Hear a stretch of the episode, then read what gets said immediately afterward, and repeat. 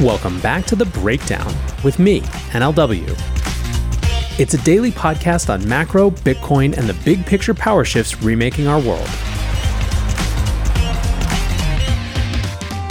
What's going on, guys? It is Friday, September 1st, and today we are catching up on crypto, on macro, on all the things. Before we get into that, however, if you are enjoying the breakdown, please go subscribe to it, give it a rating, give it a review, or if you want to dive deeper into the conversation, come join us on the Breakers Discord. You can find a link in the show notes or go to bit.ly slash breakdownpod.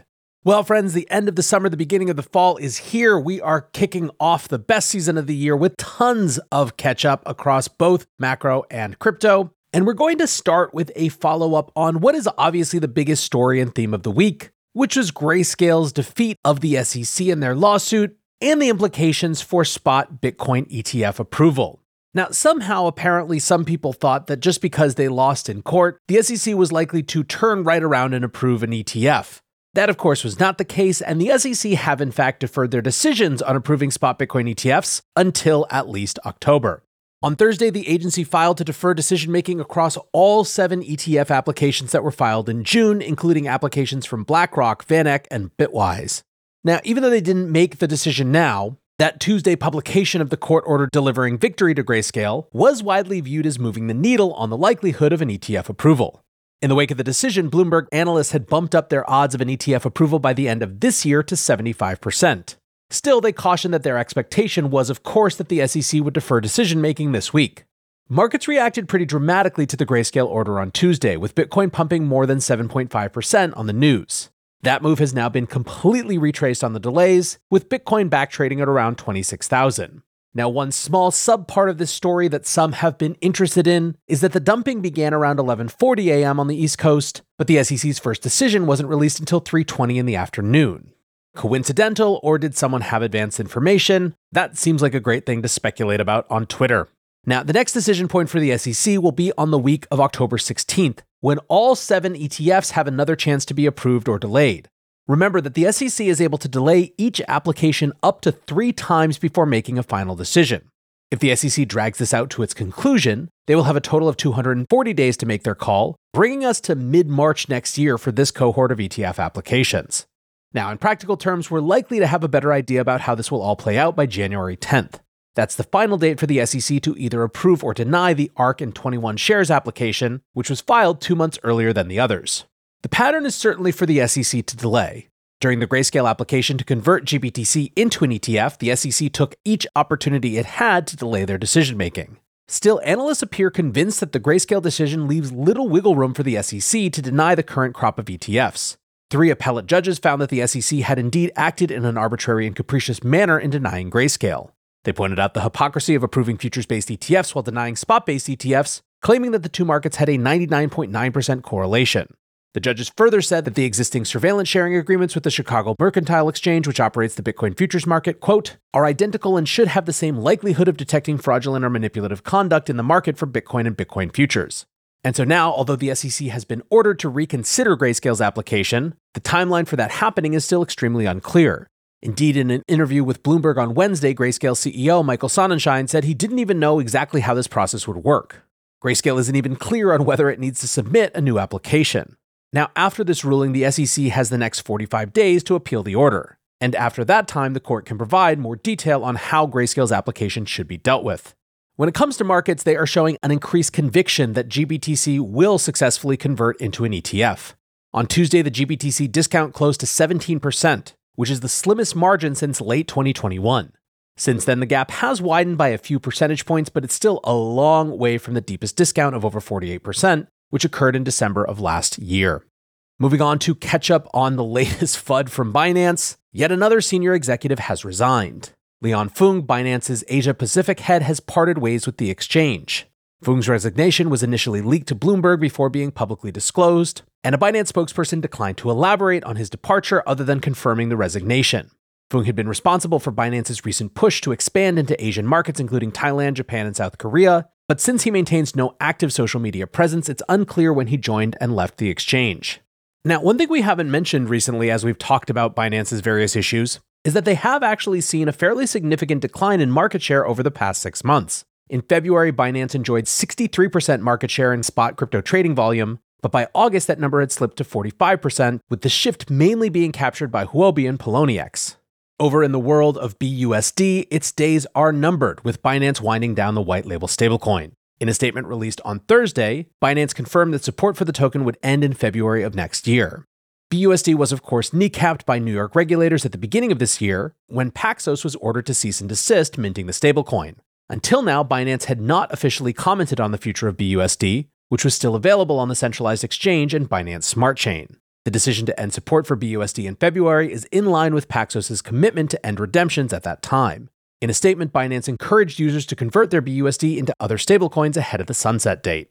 The exchange promoted conversion to FDUSD at no cost and at a one to one peg. FDUSD is a new stablecoin issued by Hong Kong based trust company First Digital that was launched in June and is featured in other Binance promotions since then. Staying on the theme of markets, Bitfinex launched a perpetual futures contract for Binance's BNB token on Thursday as well. And over the first day of trading, BNB fell by more than 4%. Investor Travis Kling tweeted, BNB has been trading for nearly six years, and Paolo and the gang at Bitfinex waited until today to launch a perp on it. Crypto skeptic Crypto Hippo says Tether is getting ready to obliterate CZ, an unbacked infinite money printing machine versus the biggest wash trading volume crypto exchange in the world. I'm going to put my money on Tether winning this fight expect sudden price drops on the Bitfinex BNB perp. Now, the biggest mystery of this week was a sealed filing that showed up on the court docket of the SEC's lawsuit against Binance late on Monday night. We have, it should be clear, no information about the contents of the filing. Speculation on Tuesday covered a wide range of theories. Some thought the filing could simply be related to a dull procedural issue regarding discovery. Others thought the filing might involve sensitive material gathered by a criminal investigation conducted by the DOJ. Andrew at AP Abacus says, Update Sources state that the sealed Binance motions this week are riddled with heavy, heavy claims. One source said, Given the natures of the issues here, surprised that we, the SEC, are taking this on. Should be in the hands of the DOJ at this point. Andrew adds that he was instructed to go back and look at Bitzlato claims and indictments and then add scale. Bitzlato was, of course, a tiny unknown exchange that engaged in money laundering for Russia dark web markets. Some evidence revealed ties between Bitzlato and Binance. When the indictment was unsealed, the DOJ treated Bitzlato as their crowning achievement with a flashy pre announced press conference. This caused, of course, widespread confusion within the crypto community, who basically without exception had never heard of the obscure exchange. Now, also on Thursday, the old lawsuit between the New York Department of Financial Services and Tether and Bitfinex also saw some action. This is the case which was brought by the regulator in April 2019, with allegations that Bitfinex had manipulated Bitcoin markets and Tether's reserves were lacking. The matter was settled in February 21, with Tether agreeing to publish quarterly reserve attestations over the following two years. The court retained jurisdiction in case the matter needed to be reopened at a later date. This week, the regulator filed a heavily redacted motion with sealed evidence attached. Because the filing is secret, we only have a vague idea of what it relates to. Unredacted parts of the motion appear to relate to accounting irregularities and deficiencies, as well as a lack of clarity around loans between the two firms. The regulator has requested that Bitfinex prepare an unknown witness for testimony. Napgener tweets, It's the anonymous crypto trader whistleblower from two months back, who was willing to testify in court docs said something about them being a top three Tether creator. Could be Sam really trying his cards to get out of jail? Urgent filing two hours after SBF denied out of jail? Question mark. Now, of course, Sam's involvement as a potential witness against Tether, against Binance, are likely going to be part of the rumors surrounding all of these issues, right up until the moment it's either proven true or proven not true. Still, with that, let's shift over for a moment to the macro side of the house. Tuesday's job openings and labor turnover survey showed cracks beginning to open up in what has been a surprisingly robust labor market. Nick Timiraos, the chief economics correspondent at the Wall Street Journal, wrote This is a JOLTS report the Fed will be pleased to see. Basically, this July JOLTS report indicated that job openings across the US had decreased to 8.8 million from 9.17 million in June. This marks the sixth month of declines in open positions over the past seven months and the lowest level since March of 2021. Compounding the story of a softening labor market, June's job openings number was massively revised. When first reported, the data showed almost 9.6 million open roles across the labor market. That means the Fed is now looking at data that shows around 800,000 fewer job openings than the data available last month. Importantly, job openings has been frequently referenced as Fed Chair Jerome Powell's favorite metric for gauging the tightness of the labor market. The collapse in job openings over this year and accelerating into the summer should give the Fed some confidence that their policies are beginning to bring supply and demand for workers back into alignment. There are now just 1.5 job openings for every unemployed worker. That ratio peaked above 2 during May of last year. This means that by this metric, the labor market is now at its weakest point in almost two years. Now, this morning we also got the non farm payrolls report for August, and Bloomberg summed it up with an article titled US Jobs Report Signals Smooth Downshift in Labor Market. TLDR, employers in August added 187,000 jobs, slightly higher than the 170,000 anticipated. In addition to that, hundreds of thousands more joined the labor force, with a growing number unable to find work right away. As Bloomberg puts it, quote, Combined with wage growth running at the slowest pace since early last year, the data illustrate why Americans are a little less upbeat about the job market. While hiring and incomes are still firm enough to bolster consumer spending, job openings have retreated and layoffs are picking up. This, Bloomberg says, gives the Fed room to pause interest rates later this month while keeping their options open for another rate hike before the end of the year. And that's basically what traders are anticipating, at least when it comes to September. Over in GDP land, US GDP for Q2 was revised on Wednesday down to a fairly middling 2.1%. The second GDP estimate report from the Bureau of Economic Analysis trimmed the forecast down from 2.4% in the advanced estimate. Both household spending and gross domestic income rose for the quarter, with GDI reversing a negative trend over the previous two quarters. This metric typically tracks GDP closely, but a pretty significant gap has opened up over the past three quarters. Now, while the GDP number isn't stellar, it's also far from the recessionary conditions that were forecast for this year in late 2022. An almost consensus opinion among economics had the US hurtling towards a recession in the latter half of this year. So far, there are few signs that a recession will actually materialize. One of the most telling data points that indicates the US may be on track to avoid a recession has been the Atlanta Fed's GDP Now forecast. The estimate has Q3 GDP coming in at a blisteringly hot 5.6% currently, which is far above the blue chip consensus forecast, which was last reported at 1.7% in early August. Now, pretty interestingly, some economists believe that blockbuster entertainment consumption has provided a significant boost to Q3 GDP.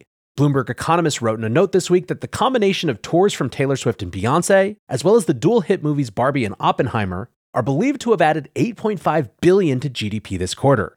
Still, the note recognized that the economic strength driven by these cultural phenomena is short-lived. The note said, a large chunk of the strength comes from temporary factors. These factors create a mirage of resilient consumption when in fact it's running out of steam. So, overall, it feels like the data are showing a leveling off across the board. Nothing is great, but nothing is also dramatically bad. The big question is whether this is moderation into a soft landing or something more of an inflection point. From the Fed's perspective, it certainly doesn't suggest anything alarming that would justify another September hike, but also nothing that would knock them out of the pause stance into actually considering cuts. The bigger questions are what happens in Q4 as things like student loans restart, employer retention credit might get repealed, and of course, Taylor Swift leaves the country. Just some of the things to watch as we move into this fall season. But for now, I am going to send you off into Labor Day weekend full of brightness, optimism, and all the possibility that September brings. Thanks for listening as always, and until next time, peace